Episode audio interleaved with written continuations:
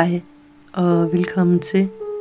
Du lytter til podcastserien Sara de tre P'er. En podcast om de tre principper. Jeg er din faste vært, psykolog Sara Spangsberg, og jeg vil som altid dele min forståelse af de tre principper, vores psykiske design, med dig. Vil du gerne vide mere om de tre principper, så kan du lytte til min anden podcast, Dramadronningen på første, eller du kan logge ind på min hjemmeside, saraspangsberg.com. Her kan du blandt andet skrive til mig og bestille samtaler eller komme med forslag til podcastemner. Du kan tilmelde dig mit nyhedsbrev, og du kan også købe mit e-kursus En guided tur til indre ro, hvor du kan arbejde med din egen forståelse. Derudover så kan du også ind fra min hjemmeside finde links til køb af min bookcast En ny vej i livet, der er en bog med udvalgte, redigerede og opdaterede afsnit af denne her podcast. Og så vil jeg selvfølgelig, som altid, gerne slå et slag for Facebook-siden og foreningen 3PDK, de tre principper i Danmark. God fornøjelse. Hej. Hmm. I dag der vil jeg gerne tale om altings neutralitet. Jeg ved, at jeg har været inde på det tidligere. Jeg har også lavet et afsnit af Dramadronningen på første, hvor jeg peger på det. Men jeg har åbenbart mere på hjerte om emnet, for jeg er i hvert fald ikke færdig med at tale om det endnu. Så bær over med mig, hvis der kommer gentagelser af noget, jeg har sagt før. Lad mig starte fra den indsigt, der fik mig til sådan virkelig at se neutraliteten. Eller, nej, lad mig starte lidt før. Jeg havde taget øh, øh, online-kurset Rolig Nu hos øh, Mette Louise Holland og Jakob Rebien. Og huske, hvordan de havde snakket om, at livet bare er. Livet er. Punktum. For det er ikke noget som helst. Det er bare. Det lød rigtig, rigtig rart. Jeg gav en super god følelse indeni. Men jeg forstod det ikke. Altså det vil sige, jeg kunne logisk godt forstå det. Forstå, at det var os selv, der tilskrev værdi til alting. Men jeg forstod det alligevel ikke. Så ikke dybden eller omfanget. Og så en dag, så var jeg ude og gå, gå rundt om Sorø Sø, hvor mine forældre bor. Jeg elsker det område. Søen, skoven, akademiet den vilde natur op imod den trimmede park, og hvordan der bare ser forskelligt ud, hver gang jeg går rundt om den. Den der beroligende lyd af vandet, der slår mod bredden og dyrelivet. Og sådan gå ud og bare sidde på badebroen og kigge ud over søen og bare være. Jeg elsker det.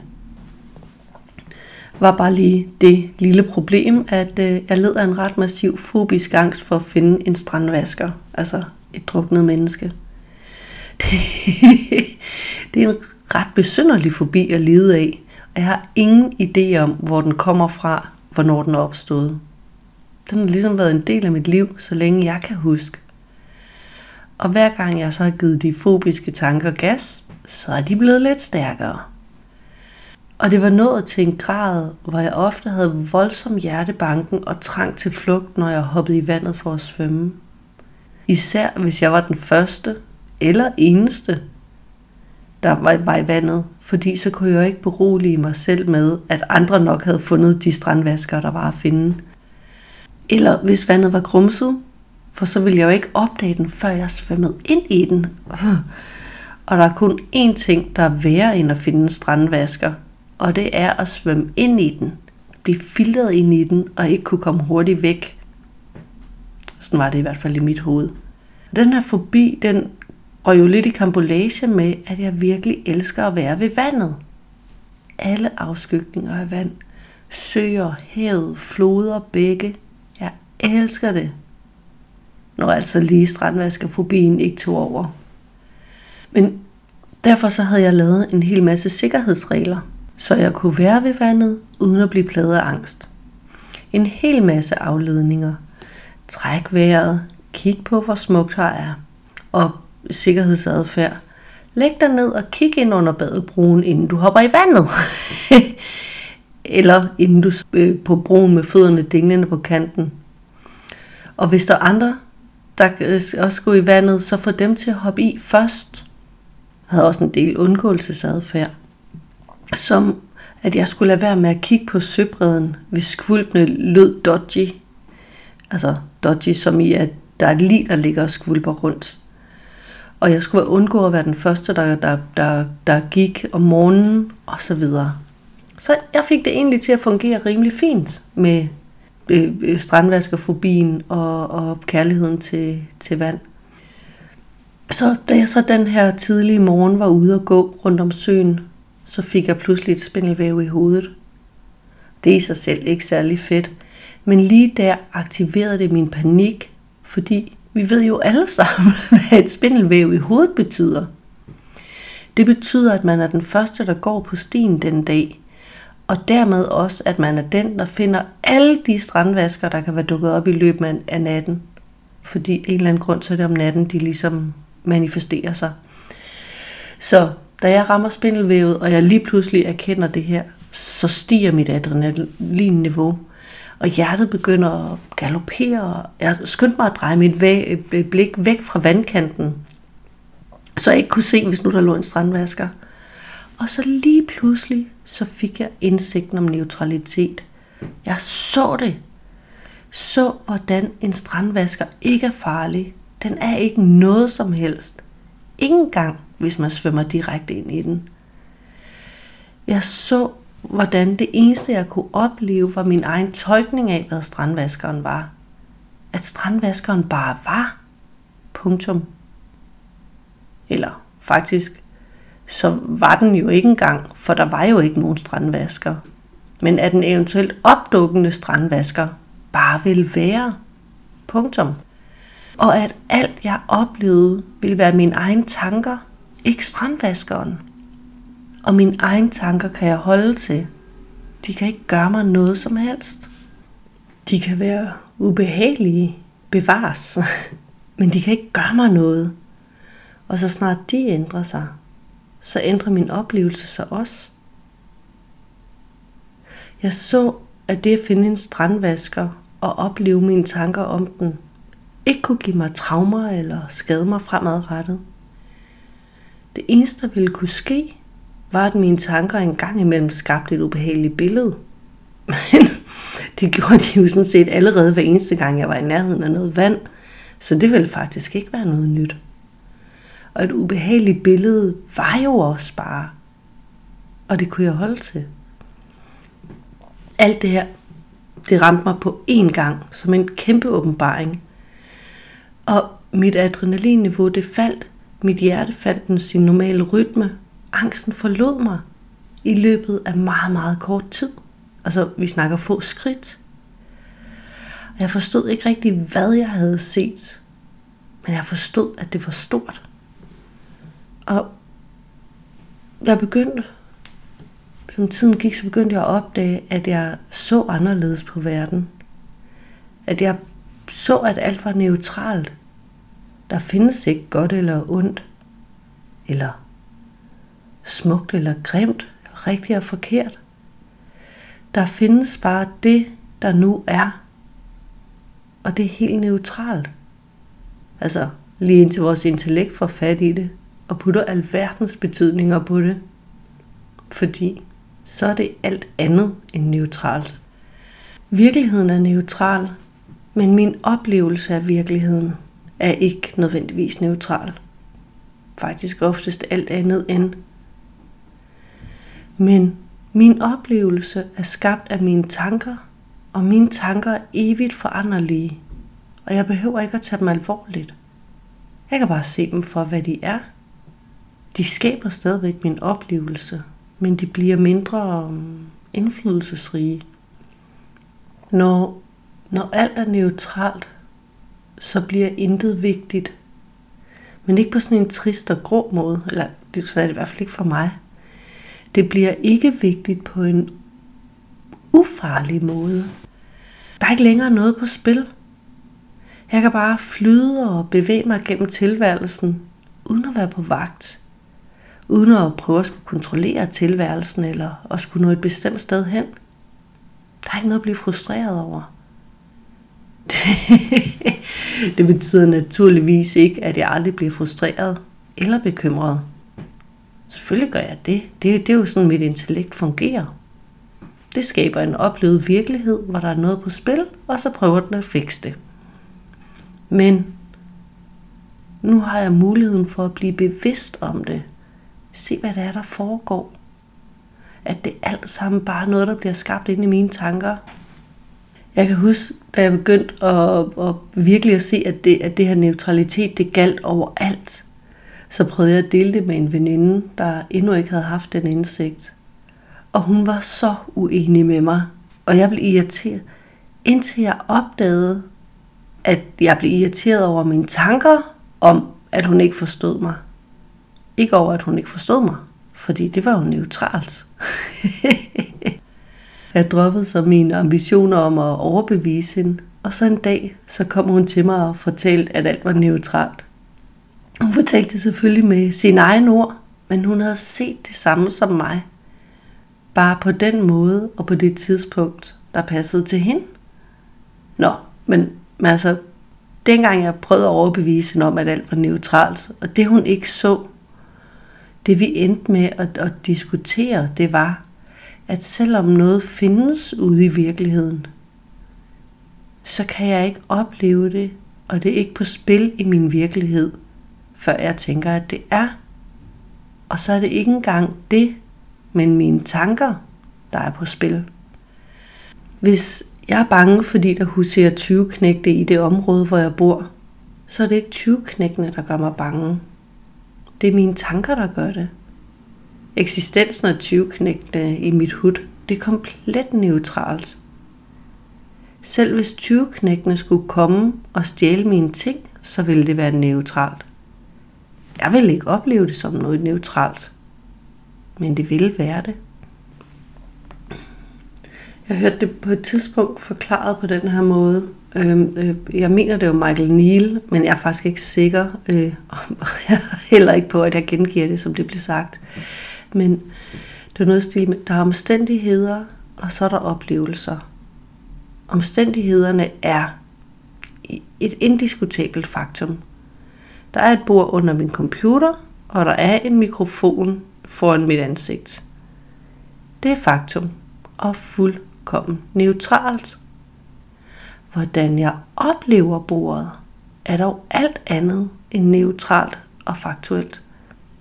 Jeg kan opleve det som gammel, slidt, fuld af smukke livsarer, eller bare som et praktisk aggregat, der gør, at jeg ikke behøver at have alt i mine hænder. Men det er min oplevelse. Den har intet med omstændigheden, altså det faktuelle bord at gøre. Jeg må prøve at tage det et level op, og ja, jeg ved godt, man kan, ikke, man kan ikke gå et level op på noget, der er neutralt, og lige så lidt vigtigt som alt andet i verden. Fordi hvis alt er neutralt, så kan, kan man ikke finde noget, der er værre. Men, men lad mig gå et level op på noget, der i vores oplevede virkelighed ofte virker som vigtigere. Lad os lege, at jeg var lønansat et sted. Som enestående forældre, så er man også den eneste, der hiver de penge ind, der skal leves af. Den eneste, der kan dække udgifter til mad, husleje, lommepenge og hvad der nu ellers er udgifter. Og lad os så lege, at jeg blev opsagt.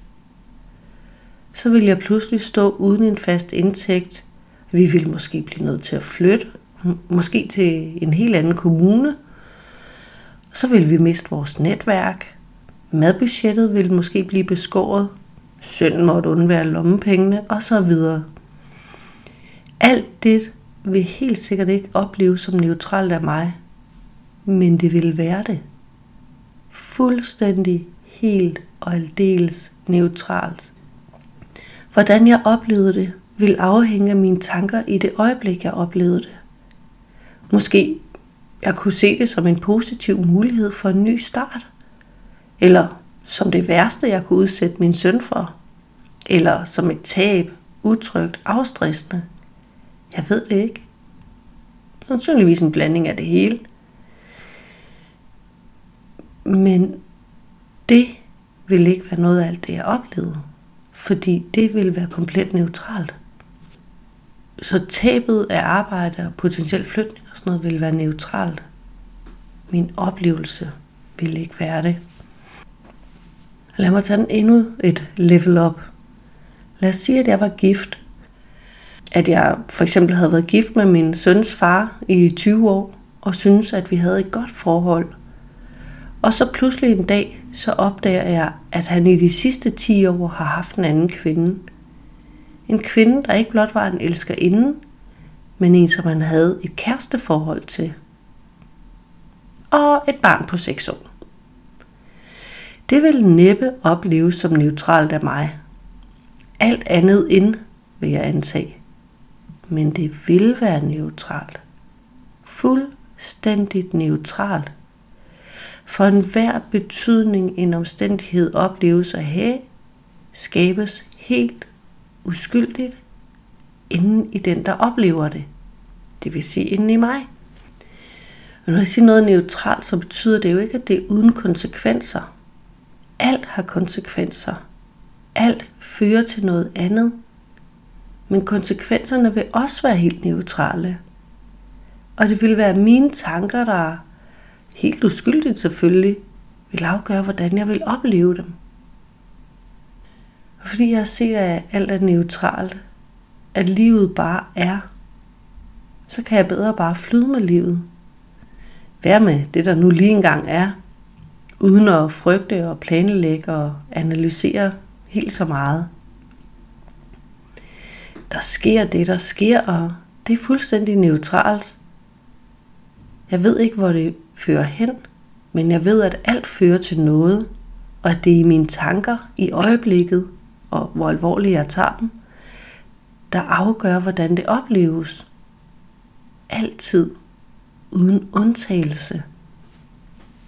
Jeg behøver ikke at gå og bruge en masse ressourcer på, hvorvidt mine venskaber nu holder, eller om min søn tager den rigtige uddannelse, eller om det her laver bliver en succes, eller det jeg sagde i går var okay, eller hvilke konsekvenser alt det her måske får.